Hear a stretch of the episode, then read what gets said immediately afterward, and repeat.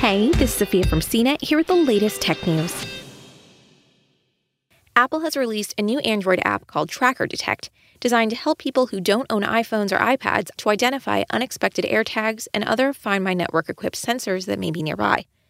The new app, which Apple released on the Google Play Store Monday, is intended to help people look for item trackers compatible with Apple's Find My Network.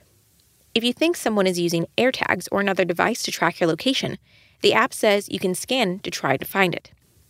Apple's Tracker Detect app for Android marks another effort to bolster Find My Network device privacy and comes about half a year after its AirTags went on sale.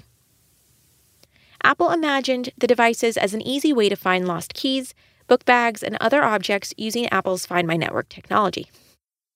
Apple also touted the device's security, with frequently changing unique identifying codes for each AirTag to deter hacking and unintended tracking. The devices also use encrypted communication. If the Tracker Detector app finds an unexpected AirTag that's away from its owner, for example, it will be marked in the app as unknown AirTag. The Android app can then play a sound within 10 minutes of identifying the tracker. It may take up to 15 minutes after a tracker is separated from its owner before it shows up in the app. If the tracker identified is an AirTag, Apple will offer instructions within the app to remove its battery. Apple also warns within the app that if the person feels their safety is at risk because of the item tracker, they should contact law enforcement. Privacy advocates warned earlier this year that Apple AirTags could be used as a way to track and stalk people.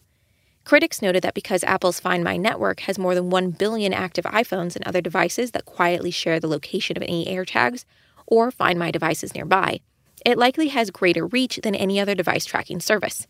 They also noted that Apple built proactive warnings about nearby AirTags into its iPhones, but that it didn't offer support for other phones at the time.